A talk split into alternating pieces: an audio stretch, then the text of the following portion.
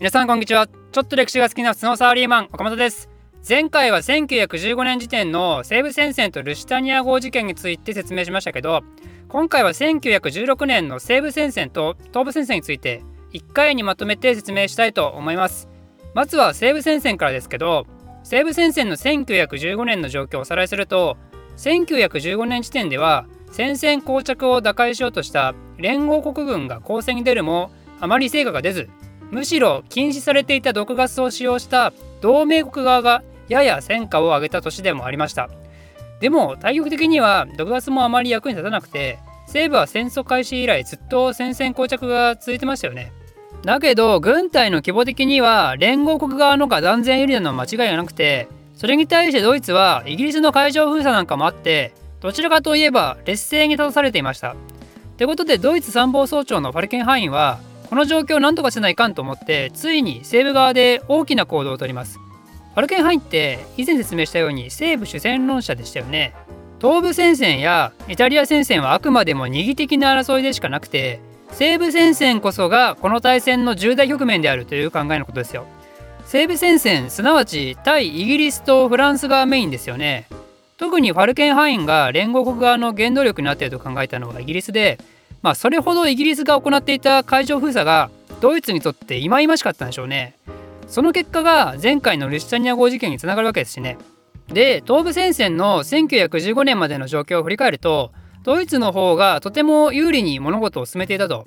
ロシアは代替役を行って引っ込んでましたからね。なので今度は今までと逆にドイツは東部から西部へと戦力を移動させていきます。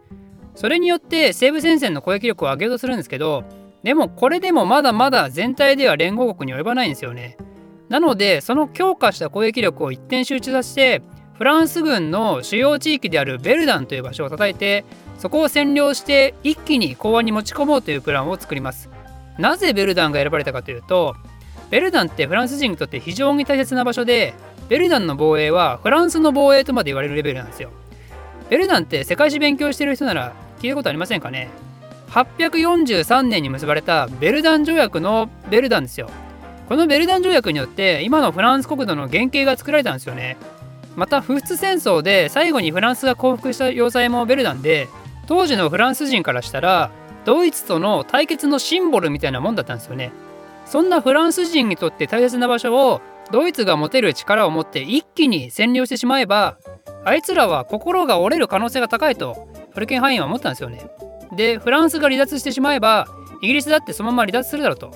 そうすらあとはロシアやイタリアなんかほほいのほいでぶっ倒してあれ同盟軍勝っちゃうじゃんっていうドリームストーリーを練り上げたんですよね。まあ、勝っちゃうっていうか当初の目論見に比べて大幅妥協はするけどドイツの国土を失うような大幅な負けはなくなるはずであると。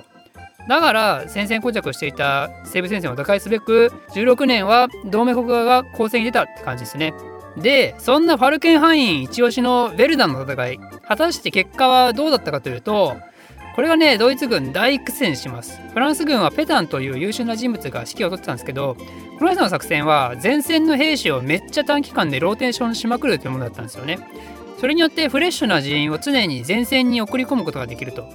まあ、戦略に関しては非常に雑な説明なんであんまり細かいところは気にしないでほしいんですけどでファルケンハインはそのフランス軍の前線が短期間でコロコロ変わるのを見ておこれうちら勝っとるやんって思い込んじゃうんですよ。なのでドイツ軍も非常に苦しいんですけど勝利はもう目前だから何のかやりきれっつって、まあ、そのまま膨大な被害を出してしまうと。でそんな中ドイツにとって非常にショッキングなニュースが3つも飛び込んできまして一つはあの大好調が続いていた東部戦線なんですけどついに大きな危機が訪れます。ロシアの将軍ブルシーロフという人物が現れてこの人がとても活躍するんですよ。そんでドイツが奪い取ったロシア側の領地を逆に奪い返されるようになります。このことをブルシーロフ構成というんですけどそれが起きたのがまさにベルダの戦いでドイツが大苦戦をしていた最中なんですよね。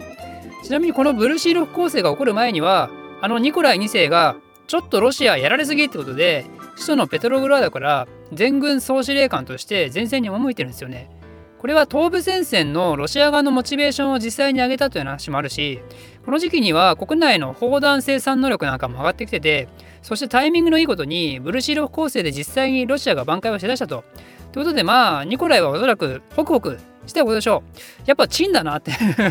やっぱチンは絶対君主だなってまあ、しかし彼が自分の家を留守にしてる間ロシア国内で何が起きたかというとまたとんでもないことが起きてたわけなんですけど、えー、それについてはぜひラスプーチンの動画を見てもらえばよいかなと思います。で話を戻しますけどこのブルシーロフ攻勢によってドイツは東部側にもまた人員を割かなきゃいかん事態になったと。これが3つの悪いニュースのうちの1つで2つ目の悪いニュースがフランスのベルダン近くのソンムという場所で今度はイギリスが大規模攻撃を仕掛けてきたんですよ。なのでドイツはそっちにも人員を割かなきゃならなくなってしまったと。ああ、このくっそ優しい時にって感じだったでしょうね。ドイツはね。で、結局、ベルダン要塞もフランス軍の大奮闘があってなかなか落とせなかったんで、ベルダンは大きな被害を出すだけ出して、結局ドイツは諦めてしまうんですよね。で、参謀総長のファルケンハインは、この失敗の責任を取って、参謀総長をクビになると。その後任として参謀総長とその補佐についたのが、あの東部側で大活躍をしていたヒンデンブルクとルーデンドルフのコアモテコンビです。なのでこの2人は今後は東部だけでなく第一次大戦全体をリードしていくこととなります。でちょっと話を戻しましてドイツがベルダンを諦めるきっかけとなった一つのソンムの戦いなんですけどこの戦いがですね第一次大戦における最大の戦いとなります。両軍の損害合わせてなんと100万人なんでこんなことが起こるかねっていうとこれはまた無能な指揮官によるものが非常に大きいわけですよ。特にイギリス側なんですけどまたそれに加えてこの時のイギリス軍はまだ新米が多くいてそんで塹壕戦の経験豊かなフランス軍はベルダンの戦いで忙しかったんで経験の少ない大量のイギリス軍と無能な指揮官がこの戦闘の主力となってしまったと。でこの無能な指揮官ヘイグというんですけどこいつ何をしたかというとまず相手の塹壕に対して砲弾鬼発射合計170万発。これで相手は死んだな。お前ら安心してドイツの親族内を殺してこい。ひたすらに突っ込め!っていう超無能作戦が実行されたんですよ。あのねそんなんで塹壕がクリアできるならみんな苦戦してないわけですよ。塹壕って結構深いですからね。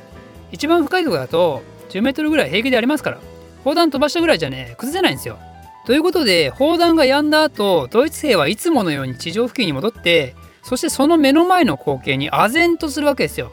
イギリス兵のやつら横一列に並んで普通にこっちに向かってきやがる。これはもう機関銃で殺してくれって言ってるようなもんなんでその結果イギリスがなんとたった1日で2万人が死亡死傷者は全部で5万7千人っていう大殺戮が起こって現在に至るまでイギリス軍のワーストレコードになってますねこれ。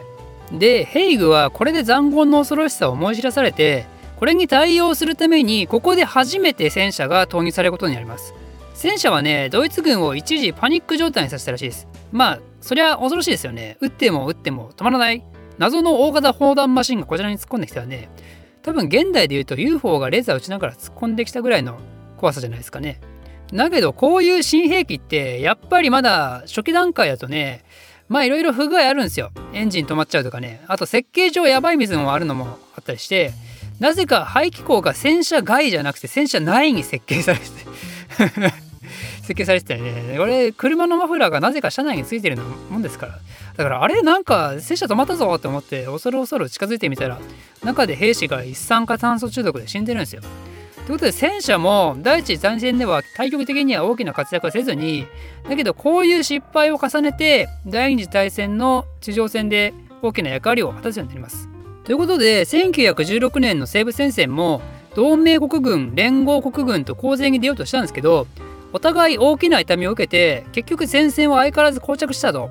硬いっすね残酷ってマジで。でドイツにとって悪い3つのニュースの最後のものが今度は東部側で起こるんですけどブルーシーロフ攻勢によって東部も連合国が勢いづいたじゃないですか。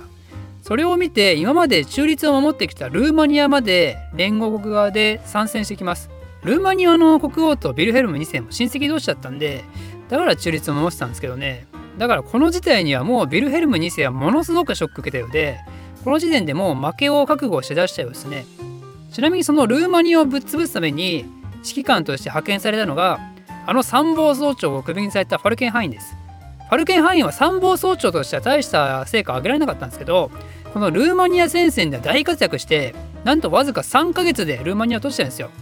だからファルケンハインは全体を俯瞰する経営者としての活躍はできなかったけど現場レベルの指揮官である事業部長としてはとても優秀な人物だったと。ということですね1916年は東と西の両方の話を一気にしたので若干忙しかったかもしれないですけどもう16年はささっと済ませてちなみに1916年は海戦も起きてますがこれもちょっと省略して次回からは大戦全体に大きな変化が訪れる1917年の動きについて説明したいと思います。岡本歴史実況中継で好評の年号語呂が音声付き動画になって登場したよ。移動中や寝る時に聞いてライバルに差をつけよう。ではまた。